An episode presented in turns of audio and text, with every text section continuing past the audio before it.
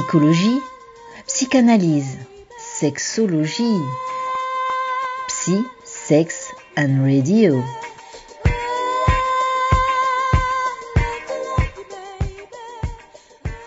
Psy, Sex and Radio, une émission que j'ai le plaisir de co-animer avec Daniel Ross. Alors, vous l'aurez compris, ce sera Daniel qui euh, animera principalement cette émission. Alors, Daniel, euh, je vous le dis, hein, je te présente comme ça, tu te représenteras à toi tout à l'heure. Donc, tu es pas psychopatrie, je vais y arriver, psychopraticien relationnel et sexologue. Daniel, première question, tu es prêt pour cette première justement? Prêt, prêt. prêt, prêt Bon, alors ça va. Euh, tout d'abord, si tu le permets, on, va le présenter ce nouveau euh, rendez-vous. Euh, bon, on l'aura compris, nous allons parler psychologie, psychanalyse, peut-être plus précisément. Tu, peut-être tu nous diras la, différence entre les deux. Mhm. Et bien sûr, sexologie. Nous évoquerons au cours de chaque émission, ces émissions, elles seront mensuelles, et nous évoquerons eh bien des thèmes bien précis. tu peux nous donner une idée des thèmes? Je crois qu'on avait fait une petite liste d'ailleurs. On a déjà fait une liste qui, qui, qui n'est pas exhaustive. On a marqué euh, on a marqué les normes sexuelles, la masturbation, le couple, sa formation, son évolution, les dysfonctions sexuelles, les différents types de psychothérapie, psychanalyse. Ça, je pense que c'est un thème qu'on va déjà aborder aujourd'hui pour, euh, nous mettre en bouche. Euh, psychothérapie et religion, les violences intrafamiliales, les addictions, l'hypnose, la sophrologie, etc. etc., etc. Donc voilà, il y a beaucoup de sujets qui seront abordés tout au long de ces émissions et j'ai hâte. C'est un sacré panel, hein, comme quoi, euh, voilà, on peut parler euh, psychanalyse, sexologie, euh, il y a de quoi dire, vraiment de quoi dire. Alors, ce qu'on fera, c'est qu'on annoncera le thème de l'émission à venir une quinzaine de jours en amont, que ce soit sur les ondes hertziennes ou sur les réseaux sociaux, justement pour que vous qui nous écoutiez ou vous qui nous regardez derrière votre écran, eh bien, vous puissiez participer. Si vous avez des questions en fonction du thème abordé, n'hésitez pas, vous pourrez nous les envoyer en MP, hein, un message privé via le messenger de la radio hein, ou même euh, sur notre mail si vous l'avez, il n'y a pas de souci. Surtout, voilà, n'hésitez pas, vous avez une question, vous nous contactez, on se fera un plaisir, ou en tout cas Daniel se fera un plaisir de tenter de répondre à vos questions. Euh, et eh bien voilà, maintenant qu'on a dit ça, euh, de quoi on va parler aujourd'hui en fait, Daniel? Peut-être faire un tour d'horizon? Voilà, un petit tour d'horizon pour que pour que qu'on puisse bien comprendre quels sont ces différents métiers, parce qu'on a toujours tendance de dire je, je vais voir un psy. Alors quand on va voir un psy, euh, qui va-t-on voir? Est-ce qu'on va voir un psychiatre? Est-ce qu'on va voir un psychanalyse Un psychanalyste? Est-ce qu'on va voir un psychologue, un psychothérapeute, un psychopraticien? Voilà. Les gens, je pense, se perdent dans, dans, tous, dans, tous, ces, dans tous ces noms. Donc il est bon, je pense, de, de, ben, de préciser, d'expliquer un petit peu qui fait quoi et, pourquoi autant de, autant de, de noms de métiers. Euh, alors le psychiatre, c'est un médecin. C'est une personne qui a fait des études de médecine, euh, qui très, très généralement je vais peut-être faire réagir certains psychiatres, mais qui très très généralement travaillent surtout euh, avec des médicaments. Voilà. Le, psychiatre va, très souvent donner ben, une, ordonnance avec des médicaments. Euh, il y a très peu de psychiatres qui sont aussi psychothérapeutes ou psychanalystes. Il en existe, mais très souvent le psychiatre c'est une personne qui va travailler avec le support médicamenteux. Ensuite, euh, bon, déjà, le psychiatre est à part, entre guillemets. Ensuite, un psychologue, un psychothérapeute, un psychopraticien. Je dirais que, que ces trois noms représentent pratiquement la même personne, entre guillemets, hormis le fait que le métier de psychothérapeute a été, euh, depuis 2010, est, réservé à certaines personnes. C'est-à-dire que moi-même, à l'époque, qui était psychothérapeute, j'ai changé de nom. je suis devenu psychopraticien. Parce qu'à l'époque, pour, pour garder le titre de psychothérapeute, eh bien, il fallait repartir, euh, se, se, faire euh, six mois, voire un an d'université. De, Donc il fallait fermer nos cabinets et reprendre nos études pendant six mois, un an, pour faire de la psychopathologie, de la psychopathologie que nous avions déjà vu euh, lors de nos études. Donc certaines personnes ont gardé le titre de psychothérapeute, à savoir les psychiatres, qui très souvent d'ailleurs ne sont pas psychothérapeutes, mais qui ont le droit d'avoir ce titre de psychothérapeute. Et d'autres personnes, comme moi, comme d'autres, qui étaient psychothérapeutes et qui n'ont pas voulu rentrer dans ce schéma, ben, sont devenus psychopraticiens. Alors psychopraticiens, pour ce qui me concerne, relationnel, parce que j'appartiens à un syndicat de psychothérapeutes, le SNC, qui a des, normes pour être psychopraticien. On doit, avoir un code de déontologie, on doit fait un nombre d'études en psychopathologie, on doit avoir suivi soi-même une psychothérapie. Voilà, donc on a, des codes qui font que euh, n'est pas psychopraticien relationnel qui veut. Voilà. ensuite, le psychologue. Ben, le psychologue, c'est une personne qui a fait des études de psychologie en université. Jusqu'à présent, très très souvent, les psychologues travaillaient plus dans, des centres ou dans, ce genre de choses. Aujourd'hui, le nombre de psychologues étant, il y a beaucoup, il y a beaucoup de psychologues qui s'installent en cabinet libéral.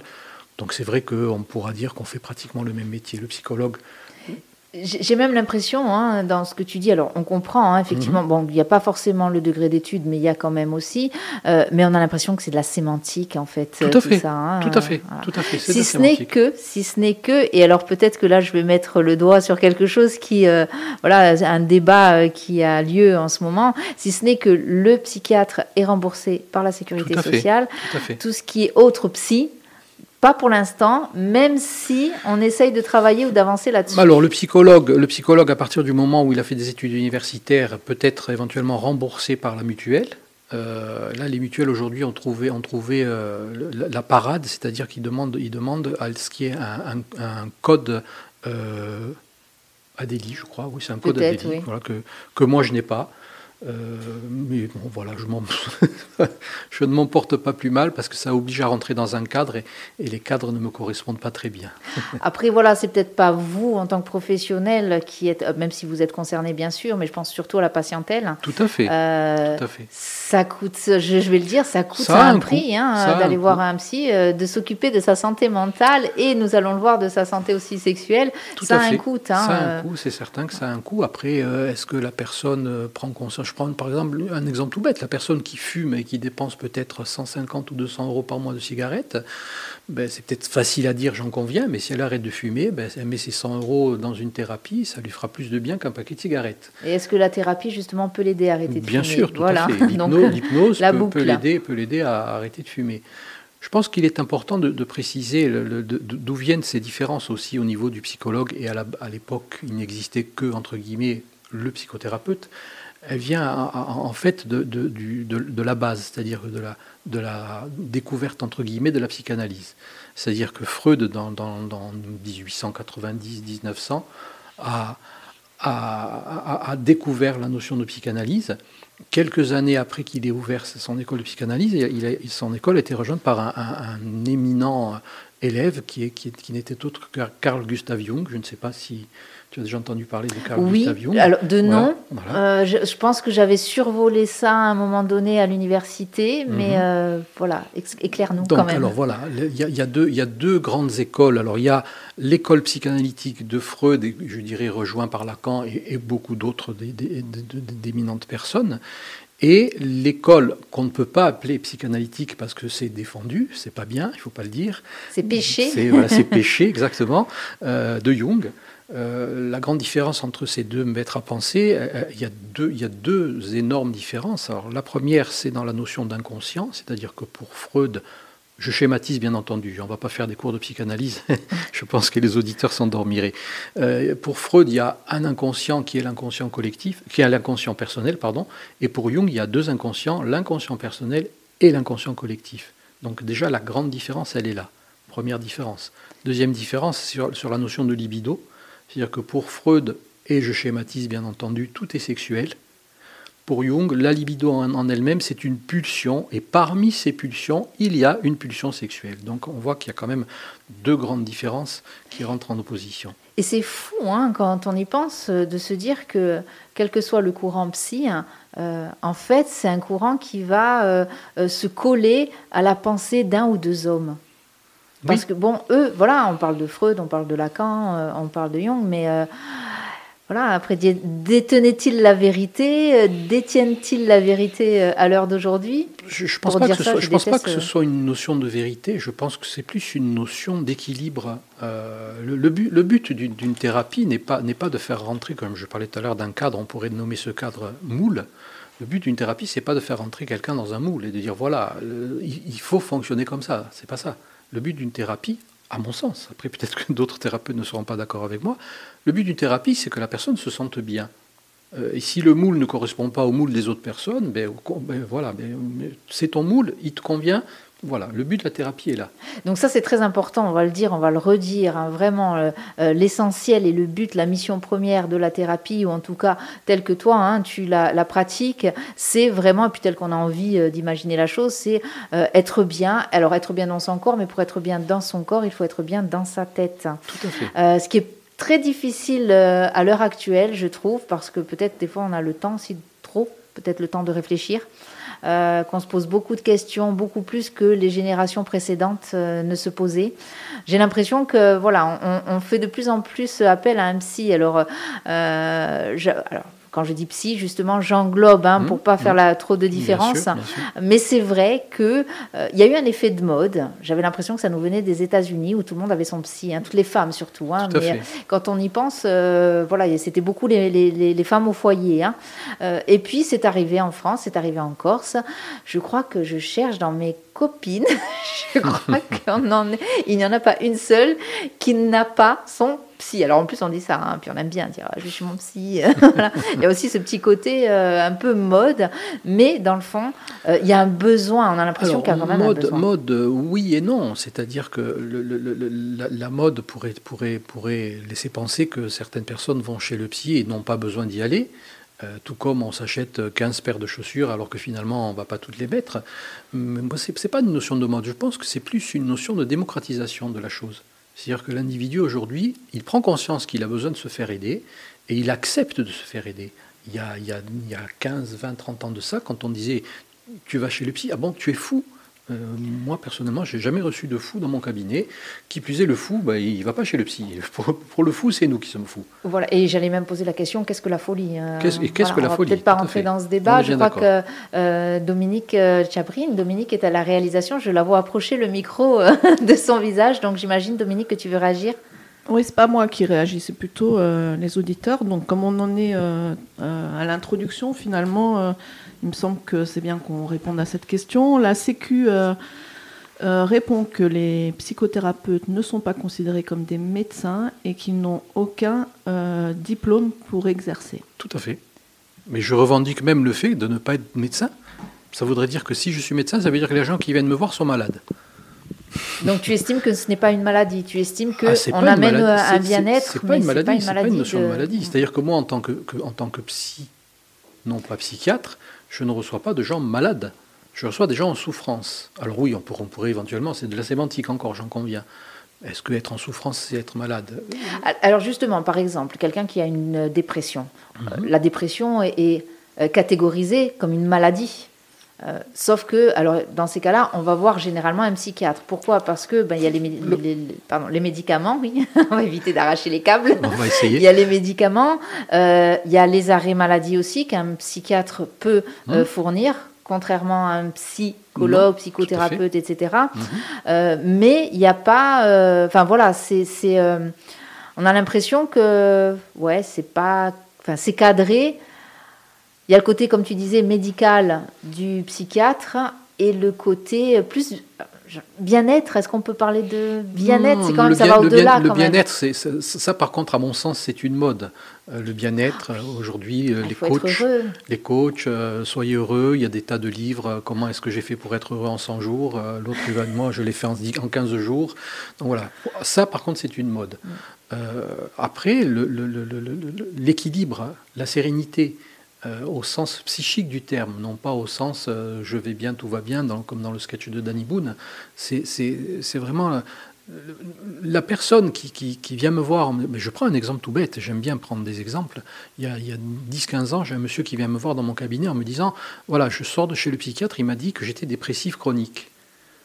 Ok, monsieur, pour vous, c'est quoi être dépressif chronique? Ben, Il me dit Ça veut dire que quoi que je fasse, de toute façon, je serai toujours dépressif.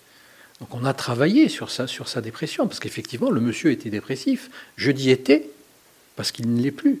C'est-à-dire que cette, problématique, elle, provenait d'un mode de fonctionnement, d'une compréhension, d'une volonté de sa part de rentrer dans ce fameux moule euh, et, qui, qui, ne convenait pas du tout à ce qu'il était. Donc mettre une étiquette, coller une étiquette sur le front de quelqu'un, quelque part, c'est inciter la personne à se conforter et à se comporter tel que défini sur, sur, sur, son étiquette. Alors que, encore une fois, ce qui euh, prime, c'est d'être bien dans sa tête. D'être bien dans sa tête. Et pour ça, ben, allez, on va faire une petite transition musicale avec peut-être Indila et sa chanson Parle à ta tête. Hein. et on se retrouve juste après.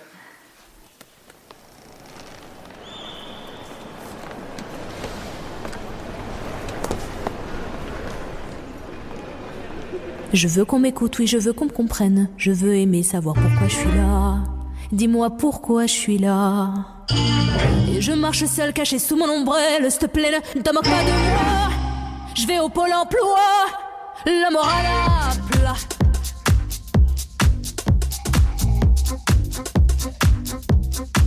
Et je fais le mariole, parfois je fais des marmites, j'en ai marre très vite, je des maris de suite, dites-moi que vous en dites. Oh, dites-moi ce que vous en dites.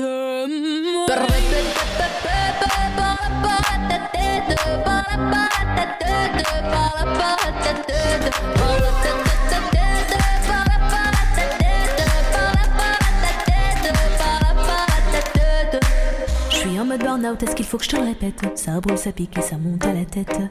Je deviens encore plus belle. Je garde le sourire, paraît que la vie est belle. S'il te plaît, non, non, le mot bas. Oui, j'ai dit le mot bas. C'est bien trop pour moi.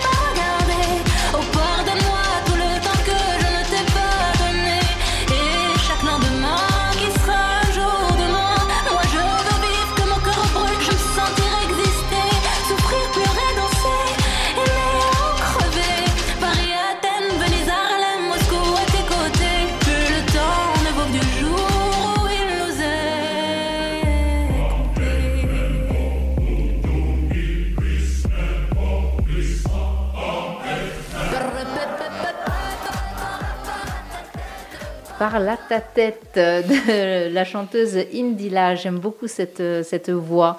Euh, Vous êtes sur Frequenza Nostra et nous sommes avec Daniel, Daniel Ross, qui est, alors j'ai du mal à le dire, en tout cas aujourd'hui, psychopraticien. Je, je crois que j'ai une espèce de. les R là qui, qui veulent pas, qui veulent pas se, se, se mettre là au milieu.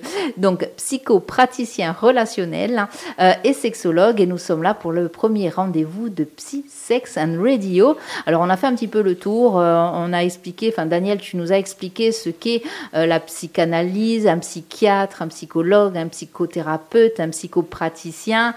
Donc, on a vu hein, beaucoup euh, de la sémantique, mais pas que. Et puis, ben voilà, il y a une autre facette hein, de ta profession qui est sexologue. Tout Alors, à fait. Qu'est-ce que fait, que fait et qu'est-ce qu'est la mission justement d'un sexologue? Le sexologue, euh, y y il y a- je dirais que le- il y, y a deux types de sexologues, même si, ces personnes ne sont pas désignées comme étant des sexologues, ben, l'urologue et la gynécologue, pour, pour euh, l'homme et pour la femme, sont quelque part les premiers sexologues. C'est-à-dire que dans la notion de sexologie, il faut bien séparer la problématique qu'on appellera mécanique, c'est-à-dire à, à ce moment-là, à partir du moment où ces mécaniques interviennent, l'urologue pour l'homme et la gynécologue pour la femme, là, où- là où le gynécologue pour la femme, euh, et, et à partir du moment où c'est une problématique euh, psychologique, intervient le sexologue. D'accord? Donc moi j'interviens sur la problématique euh, psychologique et je travaille en collaboration avec des urologues parce que à partir du moment où un homme vient me voir pour une problématique érectile ou pour une problématique d'éjaculation prématurée ou quelque autre problématique, ou si une femme vient me voir pour euh, une perte d'envie sexuelle, etc., etc., la première chose que je dis à cette personne, dans un premier temps, allez voir urologue ou gynécologue pour être certain qu'il n'y ait pas une problématique euh, mécanique, physique. On ne sait jamais, il vaut mieux aller voir et s'assurer que la mécanique fonctionne pour, après, pour après voir si c'est bien, si c'est bien psychologique. Donc ça veut dire que la sexualité et la psychologie, le cerveau sont vraiment liés Alors la sexualité et le cerveau sont vraiment liés. Je, me, rappelle, je me rappelle quand j'étais en, en, cours, de sexologie, on avait, un, professeur qui, était, qui doit être toujours psychanalyste, et il rouspétait. Donc c'était marrant parce qu'il donnait des cours de sexo, mais il rouspétait parce qu'il disait que les, seuls, sexologues, c'était les psychanalystes. il ne comprenait pas qu'on veuille être sexologue en dehors du fait d'être psychanalyste. Parce que pour lui, vu que tout est, tout est sexuel, le seul, le seul sexologue était le, psychanalyste. C'était juste pour la petite histoire.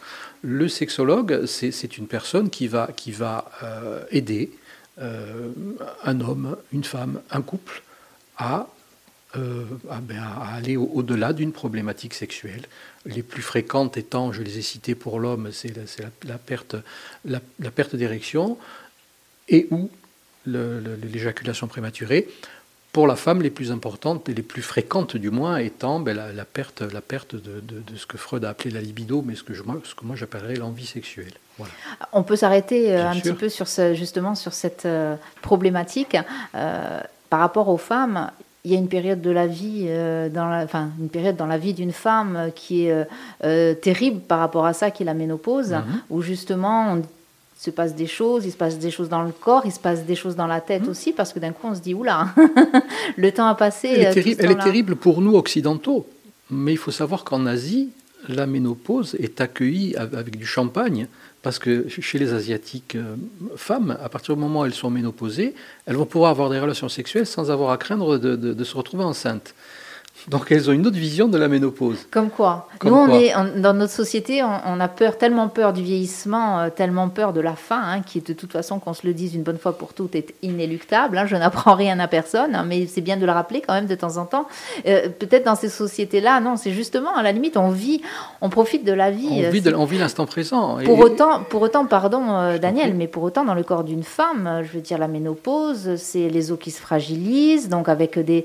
il y a l'aspect, il y a l'aspect médical, effectivement, et la ménopause, ben justement, il faut aller voir son médecin et, pallier à toutes ces problématiques. Mais l'aspect psychologique, il va même au-delà de la notion de, je vieillis, donc je vais mourir. Il va surtout dans la notion je ne peux plus enfanter, donc je ne suis plus une femme. Allons bon. Eh oui. oui, bah, alors c'est peut-être quelque chose, oui, qui, qui est même euh, sous-jacent, qui est pas, euh, voilà, je trouve pas le mot, mais euh, voilà, c'est là.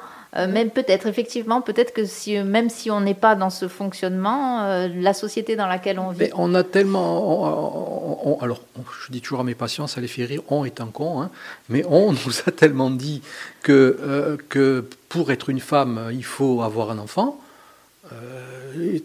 J'en veux pour preuve. Vous rencontrez quelqu'un qui a 35-40 ans, alors toujours pas d'enfant? Non. Ah, tu as des problèmes?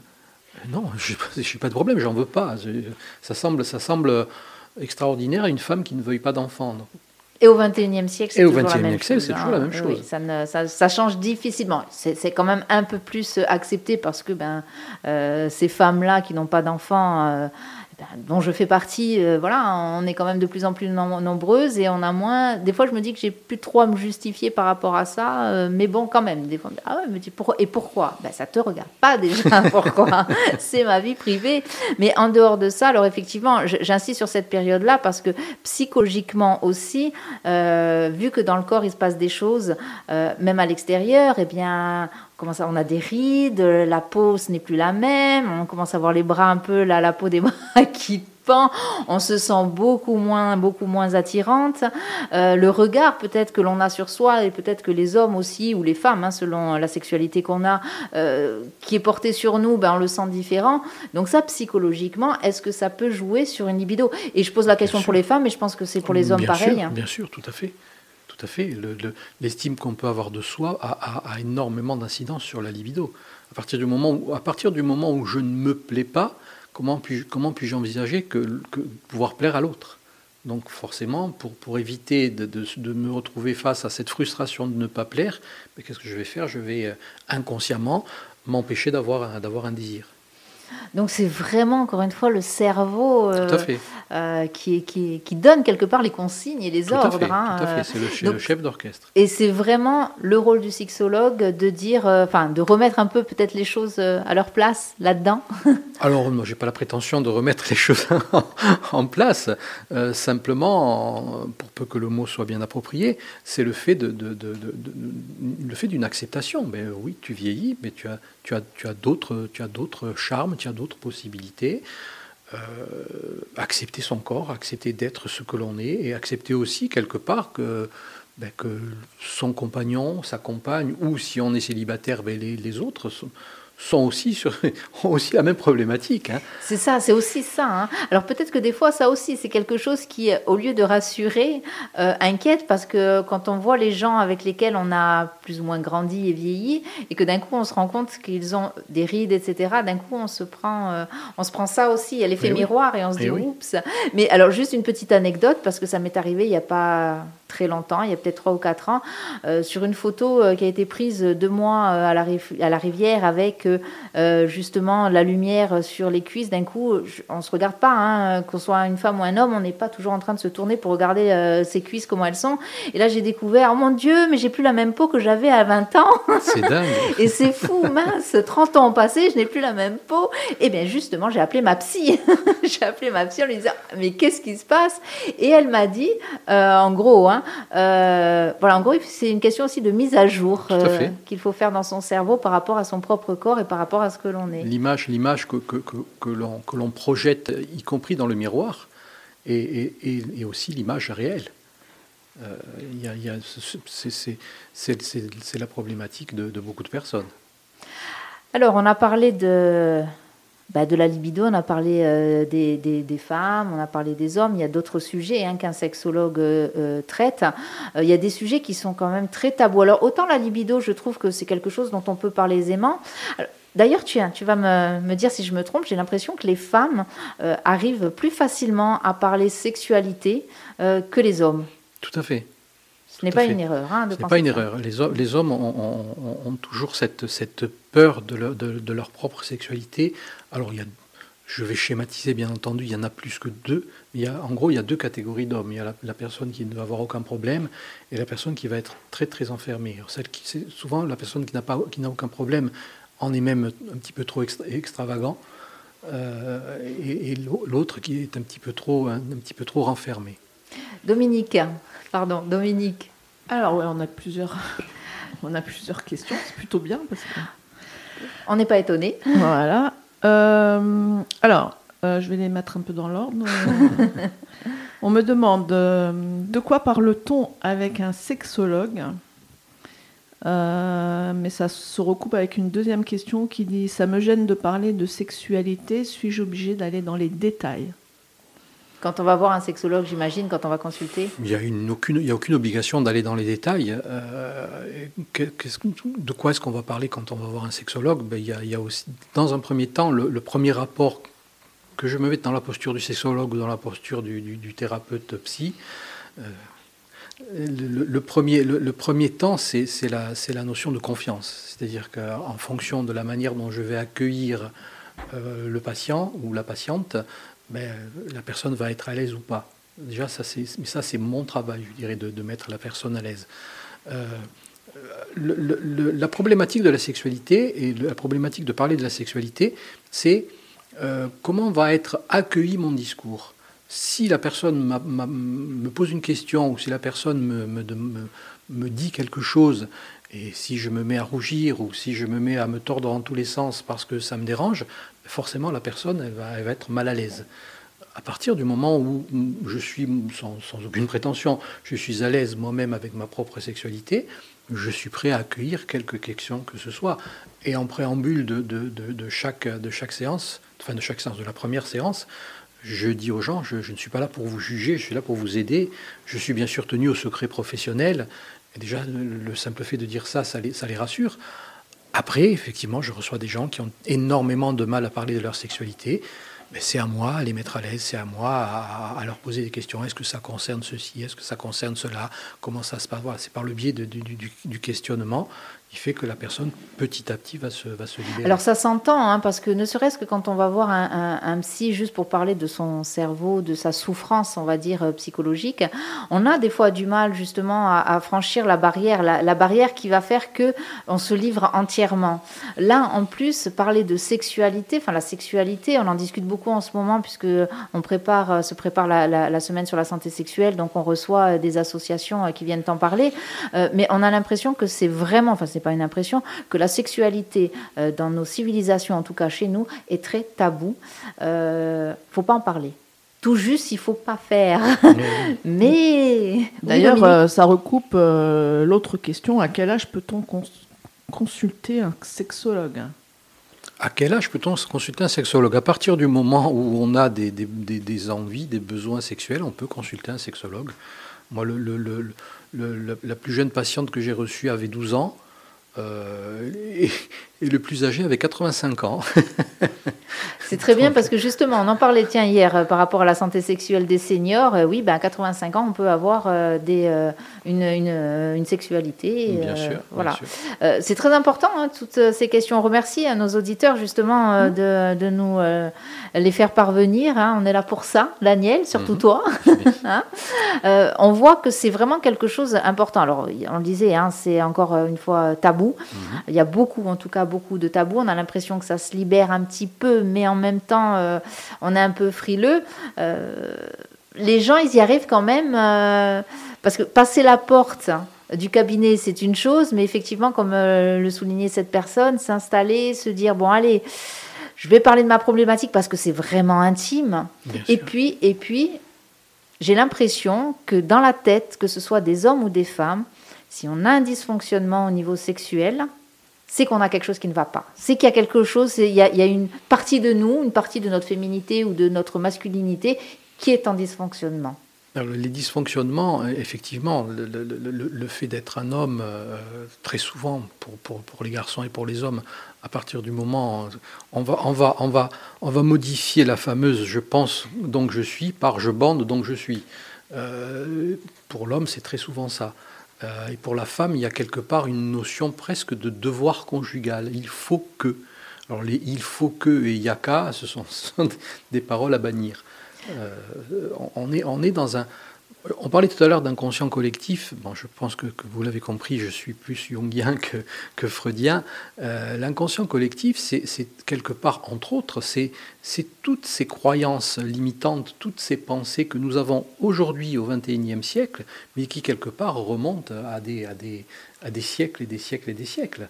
Et nous sommes dans des sociétés, enfin en tout cas une société judéo-chrétienne, où mhm. au sein euh, des religions euh, chrétiennes, euh, la sexualité est quand même particulièrement abordée. Hein. Tout à fait. Voilà, donc il y a ça aussi. Hein. moi j'ai envie qu'on écoute un petit morceau. Alors c'est un petit morceau musical que j'ai trouvé, c'est une très vieille chanson. si on se pose la question sur la, sexualité féminine, ben, je vous propose d'écouter Colette Renard ah. avec Les Nuits d'une demoiselle. Magnifique chanson. Je la connais, oui.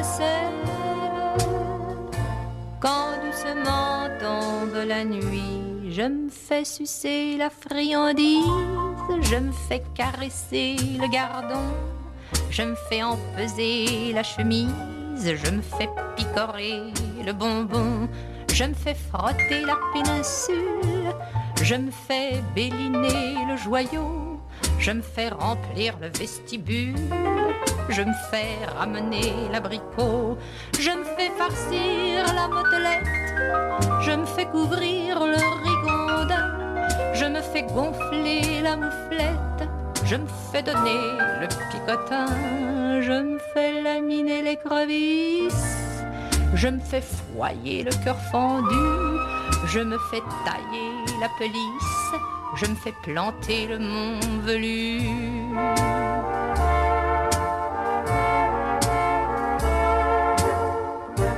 Je me fais briquer le casse-noisette, je me fais m'amourer le bibelot, je me fais sabrer la sucette, je me fais reluire le berlingot. Je me fais gauler la mignardise, je me fais rafraîchir le tison, je me fais grossir la cerise, je me fais nourrir le hérisson, je me fais chevaucher la chaussette, je me fais chatouiller le bijou, je me fais bricoler la cliquette, je me fais gâter le matou. Mais vous me demanderez peut-être ce que je fais le jour durant. Oh, cela tient en peu de lettres. Le jour, je baise, tout simplement.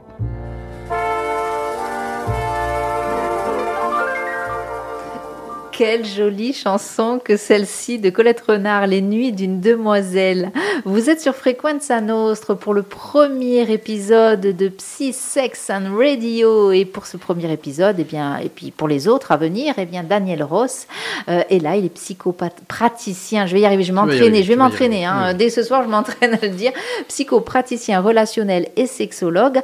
Euh, on a fait un petit peu le tour. J'aimerais qu'on revienne, avant de reprendre les questions euh, qui nous arrivent, j'aimerais qu'on revienne un petit peu euh, sur les différentes thérapies. Hein. On a évoqué ça, mais je crois qu'il y a des thérapies brèves aussi. C'est-à-dire qu'on on a vu tout à l'heure qu'il y avait deux courants de pensée bien sûr pour schématiser parce qu'il y en a plus de deux, mais les, plus, les, deux, plus importants sont donc Freud et Jung.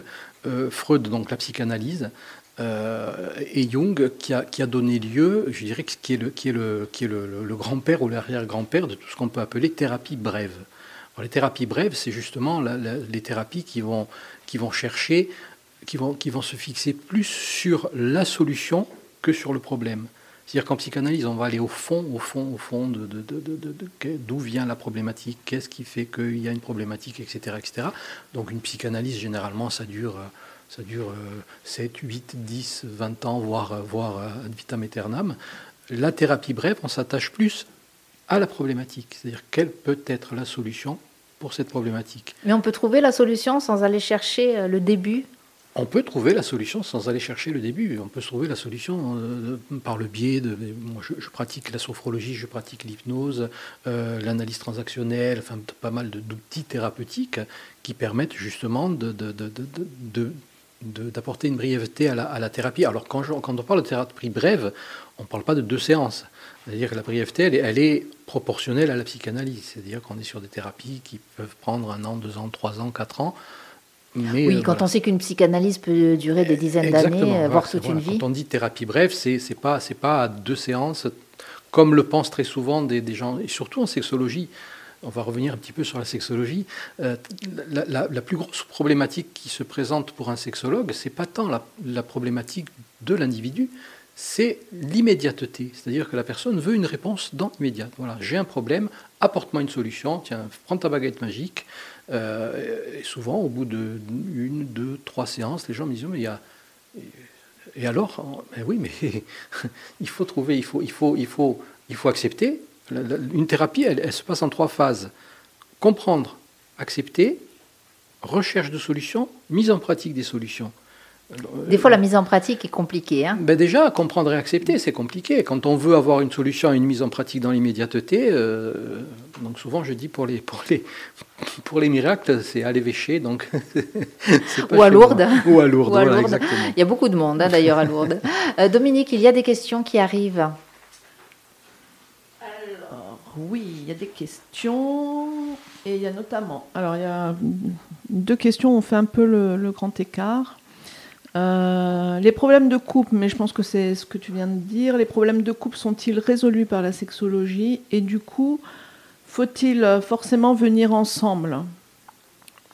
Ah. Je réponds déjà ou on attend la deuxième question Non, on, va, on, y va. Alors, j'ai une autre corde à mon arc puisque je suis conseiller en relation conjugale. Donc, les problèmes de couple, ne si c'est un problème de sexologie, mais oui, effectivement, vous pouvez venir voir un, sexologue. Euh, si c'est un problème autre que la sexologie, euh, il, y a des, il y a des conseillers en relation conjugale dont je suis. Oui, parce que, alors, c'est la question justement autour de quoi tourne le couple? Est-ce que la sexualité est le pilier euh, fondamental La sexualité est un des piliers. un, des, piliers. Le couple, le couple repose sur trois piliers la communication, la sexualité et la confiance, euh, ou la confiance, la communication, il n'y en a pas un qui, soit, qui vienne avant l'autre, mais ils ont tous une incidence les uns sur les autres. Voilà, donc... Euh, donc d'où le fait que si ce n'est pas forcément un couple qui va mal, ce n'est pas forcément parce qu'il y a un problème de sexualité, c'est peut-être que ce problème euh, de sexualité arrive parce que les deux autres piliers sont vacillants. Tout à fait. Donc d'où effectivement c'est plus quelqu'un qui va les aider dans euh, enfin aider le couple plutôt à, affronter ces deux problématiques-là. Et peut-être qu'une fois que c'est résolu, la sexualité va rouler. Tout à fait. Hein, voilà. Bon, j'espère qu'on a répondu à la question. N'hésitez pas hein, si vous avez besoin euh, de compléments. Dominique? Alors, une autre question qui est peut-être plus, plus délicate, mais bon, euh, suite à une histoire difficile et des antécédents d'agression, je n'arrive toujours pas à cicatriser de mes traumatismes. En quoi un, sexologue peut-il m'aider sachant que euh, j'ai déjà euh, suivi une, psychologie, une psychothérapie qui ne m'a pas forcément aidé. Alors, euh, une petite chose que j'ai oublié de préciser tout à l'heure et qui a toute son importance, c'est que le sexologue en lui-même, ce n'est pas un métier à part entière. C'est-à-dire ne peut être sexologue qu'une personne qui est soit médecin, soit psychothérapeute ou psychopraticien, moi aussi je me trompe de temps en temps. C'est-à-dire que c'est un métier qui vient en complément d'eux. Donc effectivement, un, psychologue euh, ou un, psychanalyste qui n'a pas une formation de sexologue euh, va pouvoir euh, aider une personne, mais ne va pas pouvoir aller au fond de la problématique. Euh, la spécificité du, sexologue, qui, je suis en train de me faire un peu de pub, hein, la spécificité du, sexologue qui, qui, est aussi euh, c'est qu'il va travailler sur ces deux champs. La, psychologie, la, problématique psychologique qui a pu engendrer un, traumatisme de type sexuel, et la, problématique sexuelle dans, le fait de, qu'à partir du moment où il y a une violence sexuelle, il y a une appréhension de l'acte, il y a une peur de la confiance en l'autre, il y a une peut-être même euh, physiquement parlant une impossibilité de pénétration, ou si c'est une femme, euh, enfin il y a, une, multitude de choses. Mais je dirais, quand on est sur une problématique de violence, on se doit de travailler sur les deux champs, et le psy et le sexo. Et je me demande justement si on n'a pas, enfin si le, thérapeute ou le praticien en question n'a pas cette, euh, cette facette sexologue. Est-ce que justement il peut aller jusqu'au bout de la chose? Enfin, on le voit là d'après ce que dit euh, euh, cette auditrice ou auditeur, cet auditeur, je ne sais pas d'ailleurs. Peut-être qu'effectivement il manque cette partie-là. Il manque cette partie effectivement parce que parce que la sexologie alors je disais tout à l'heure que ce n'était pas un métier à part entière, certes, mais c'est quand même, voilà, ce sont quand même des études supplémentaires où euh, on apprend à comprendre le mécanisme de la sexualité, qu'est-ce qui fait que ça fonctionne, qu'est-ce qui fait que ça ne fonctionne pas? Euh, je m'éloigne du micro. Qu'est-ce qui fait que ça fonctionne? Qu'est-ce qui fait que ça ne fonctionne pas? Donc effectivement, le, psychologue ou psychothérapeute, voire même le psychiatre qui n'a pas une formation de sexologue, je vais encore peut-être en blesser quelques-uns, mais n'a pas les capacités à aider quelqu'un au niveau sexuel. Et de plus, j'imagine qu'une personne qui est victime de violences, euh, sexuelles ou autres, mais là on parle de violences sexuelles, euh, il y a aussi euh, on le sait maintenant, euh, l'épiderme, la peau, tout, ça enregistre. La mémoire Donc d'essence. voilà, la mémoire d'essence. Donc ça aussi, c'est quelque chose qu'il faut travailler et que peut-être on ne pense pas forcément à travailler. Euh, peut-être qu'après, voilà, quand on a des traumatismes comme ça, ne serait-ce que le toucher, parfois même le regard hein, peut suffire, euh, mais ne serait-ce que le toucher, la caresse ne devient plus une caresse, mais ça devient quelque chose d'assez désagréable.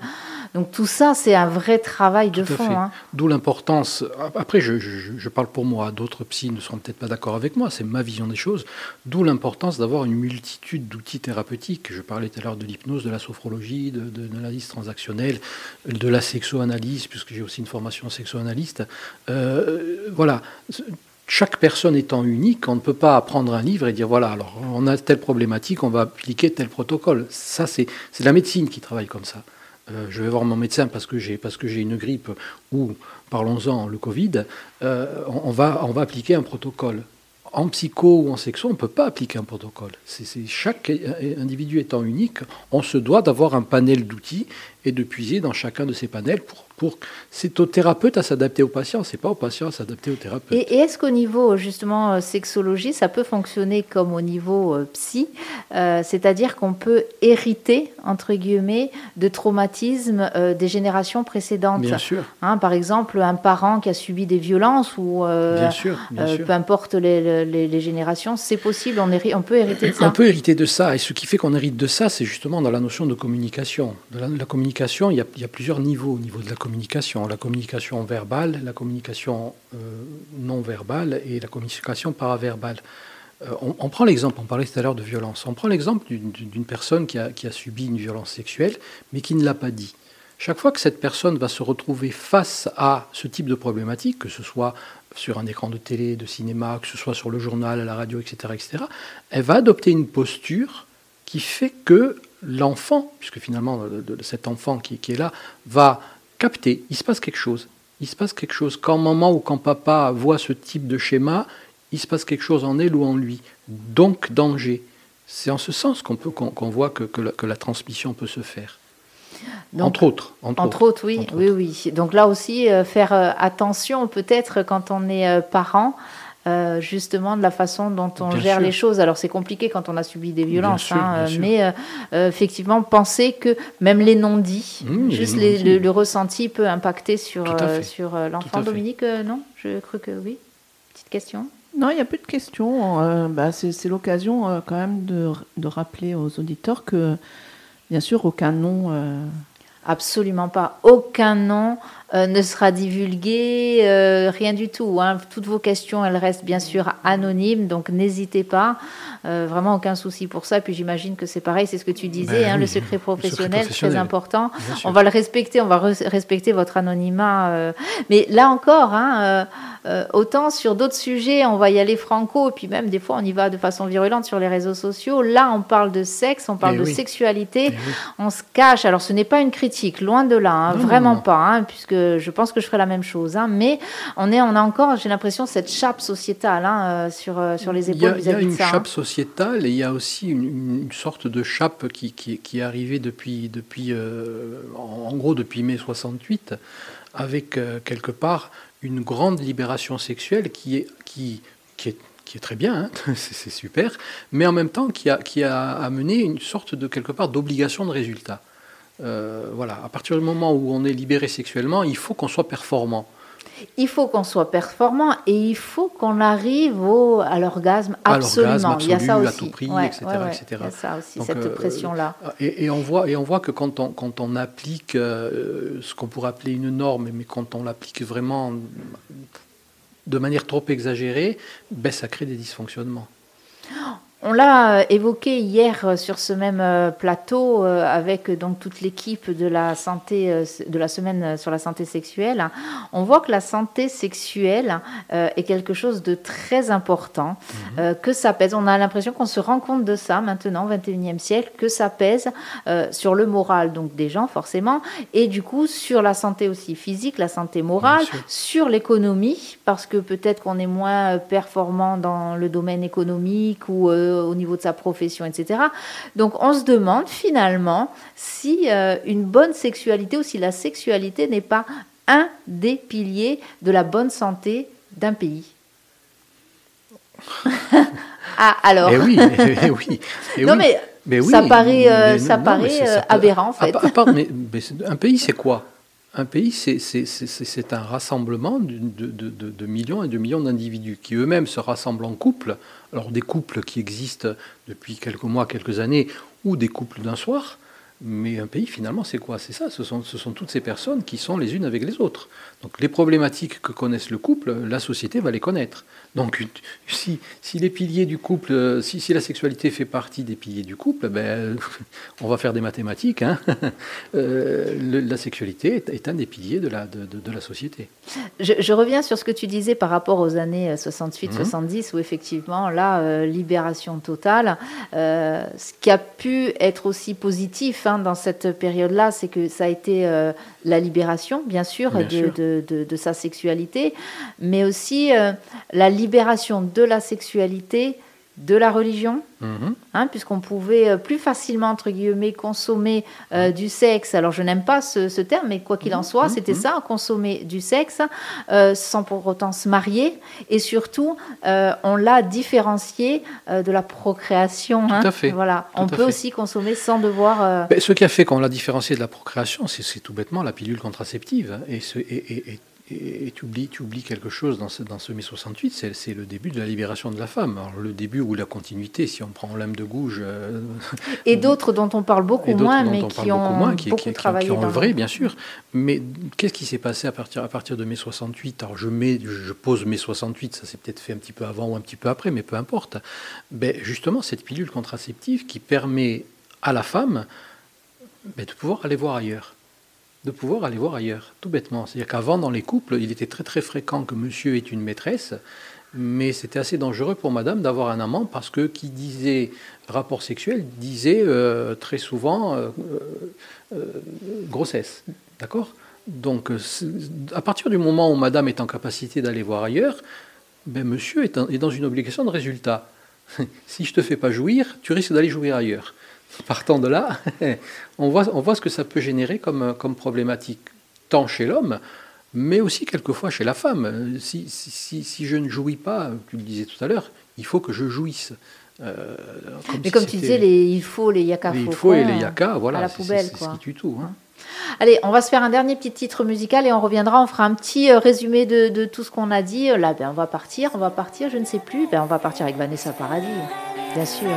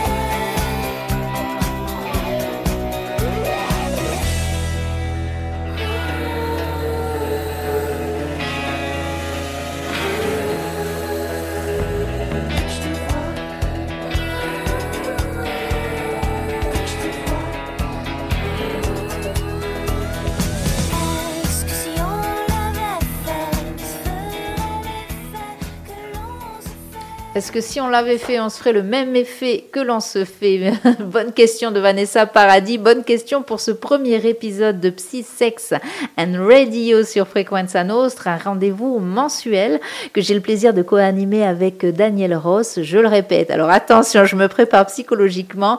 Psychopraticien relationnel. Yes, en fin d'émission, il y arrive.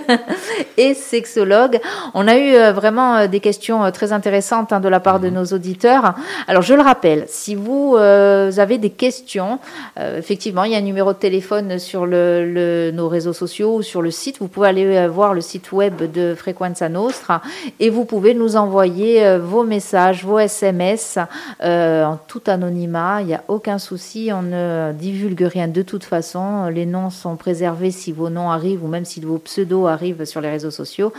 ça reste secret. Mais bon, voilà, n'hésitez pas à nous poser vos questions. Daniel, on a fait un, bon petit tour de, on va dire un petit tour d'horizon de tout ce qui est psy, de tout ce qui est euh, sexologie, et puis voilà, et tout ça on le fait euh, à la radio. Moi, je trouve ça mhm. génial.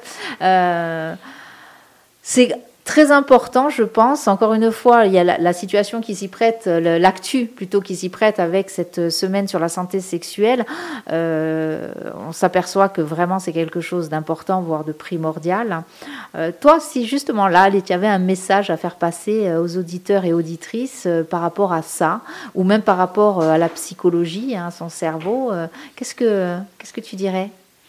Ben, je, dirais, euh, je poserai juste une question que je pose souvent à, à, certains de mes, de mes, patients quand ils viennent me voir. Je leur dis, est-ce que vous êtes heureux? Est-ce que vous êtes heureux? Il y a beaucoup de gens qui me répondent, je ne suis pas malheureux. Alors, est-ce que ça pose pas une autre question? Parce qu'il y a aussi cette question hein, qu'on évoquait tout à l'heure, hein, euh, le côté euh, il faut absolument être heureux, un peu cette mode des coachs qui nous apprennent à être heureux, parce qu'on a besoin d'être heureux, mais après tout, le bonheur, qu'est-ce que le bonheur? Et le bonheur est-il accessible hein, euh, Voilà, c'est ça aussi, les questions qu'on peut se poser. Les questions qu'on peut se poser, elles sont multiples, mais il est important, quand on se pose une question, de donner, de donner sa propre définition. Avant que de savoir si je suis heureux, il faudrait d'abord que je définisse pour moi, qu'est-ce que c'est le bonheur? Non pas, pour, répondre à la société ou aux attentes de papa et maman, mais pour moi, qu'est-ce que c'est le bonheur? Ok, ça, ça, ça, alors. Et là, et là souvent, je prends conscience, ben, finalement, ben, ben, finalement je, suis heureux. Parce que si ma définition du bonheur, elle est là, je suis heureux. Alors que finalement, je pensais que pour être heureux, il fallait... je, dis tout le temps, la maison m'y quitte, le labrador et les deux enfants. Euh, si j'ai pas, si j'ai pas un, un, un, de, un, de, ces, une de ces choses, est-ce que je suis heureux, est-ce que je suis malheureux? Est-ce, Quelle est ma définition? Eh bien, tu vois, il n'y a pas très longtemps de ça, quelqu'un me disait euh, Je ne ris plus, donc je crois que je ne suis pas heureux. Donc euh, le fait peut-être de rire, tout mhm. simplement, quelqu'un qui ne rit plus, qui a beaucoup ri dans sa jeunesse, qui rit un peu moins, voire plus du tout, effectivement, c'est qu'à un moment donné, il y a peut-être quelque chose qui s'est, qui s'est perdu. Qu'est-ce qui fait que je ne ris plus? Mm. Pourquoi et comment arriver à nouveau euh, à rire? Qu'est-ce qui faisait que je riais? Et qu'est-ce qui m'empêche de mettre en place ces choses qui faisaient que je riais? Pourquoi est-ce que je m'interdis de les faire? Donc quoi qu'il en soit, euh, quand on est en souffrance, maintenant il existe des moyens, des moyens euh, qui ne sont pas forcément médicamenteux, mhm. des moyens pour retrouver, en tout cas, ou se débarrasser de cette souffrance ou d'une grande partie de cette souffrance, parce que peut-être que des fois on n'arrive pas à s'en séparer tout entièrement. Euh, mais il existe des moyens. Euh, juste, tu, parlais tout à l'heure de différentes, euh, différents médias, médias. Tu parlais de sophrologie, tu parlais d'hypnose. Ça, ça permet justement de lâcher prise aussi, c'est important. Ça permet de lâcher prise. Il faut être réceptif à ça, tout le monde ne l'est pas. Hein. Ça, c'est une, fausse, c'est une fausse idée. Alors, je ne sais pas. je connais des gens dont je tairai les noms que j'éviterai de regarder, qui, qui, disent absolument de, ne pas être du tout, du tout, du tout réceptif à ça. Moi, je les mets au défi quand même. on, peut, on, peut, on peut effectivement être plus réceptif que d'autres, mais tout le monde est réceptif. C'est-à-dire qu'on se fait une image de l'hypnose, euh, style Mesmer, ce genre de choses, et on se dit waouh, c'est quoi? Si je vais voir quelqu'un qui fait de l'hypnose, un jour un monsieur qui est rentré me voir pour, pour arrêter de fumer, il rentre et il me dit en rigolant, il est où le maïs? Le maïs. Il dit oui, euh, je vais picorer comme une poule. J'ai dit non, monsieur, on n'est pas au Palatine ici, c'est pas Mesmer. Donc voilà, l'hypnose, les, gens ont une, fausse idée de l'hypnose. L'hypnose, c'est un état de conscience modifié. Qu'est-ce que c'est un état de, conscience modifié? Tu prends ta voiture, tu pars d'un point, point A, tu arrives à un point B et tu te dis mince, je suis déjà arrivé. Tu étais sous hypnose. Alors, je pose cette question aux gens qui, soi-disant, ne sont pas réceptifs. Est-ce que ça leur est arrivé? Il y a des regards qui se tournent, je le précise pour nos auditeurs et auditrices. Il y a des regards qui se tournent vers une personne. Donc euh, oui, non, mais alors puis ça, ça, ça arrive, je pense à tout le monde, hein, euh, de se dire euh, oh mince, qu'est-ce qui, je suis là, hein, j'ai pas vu la route passer, euh, voilà. C'est ce ça l'hypnose, c'est rien de plus. Et la sophrologie, pareil, ça aide à.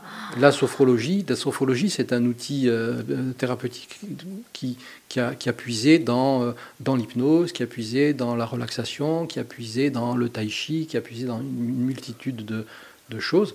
Je compare toujours la, la sophrologie dans- en thérapie au, au Krav Maga en, en, en- en art de se défendre. C'est-à-dire le Krav Maga est allé puiser dans le Jiu-Jitsu, dans le karaté, dans le taekwondo, etc. etc. Donc c'est un petit peu ce mix qui, a été fait. Donc ça- ça ressemble, dans certains cas, ça ressemble à l'hypnose aussi.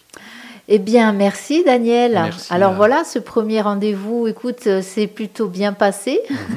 Euh, on est vraiment, encore une fois, euh, ben, content d'avoir, enfin j'espère en tout cas, d'avoir pu répondre à vos questions, vous qui nous les avez posées.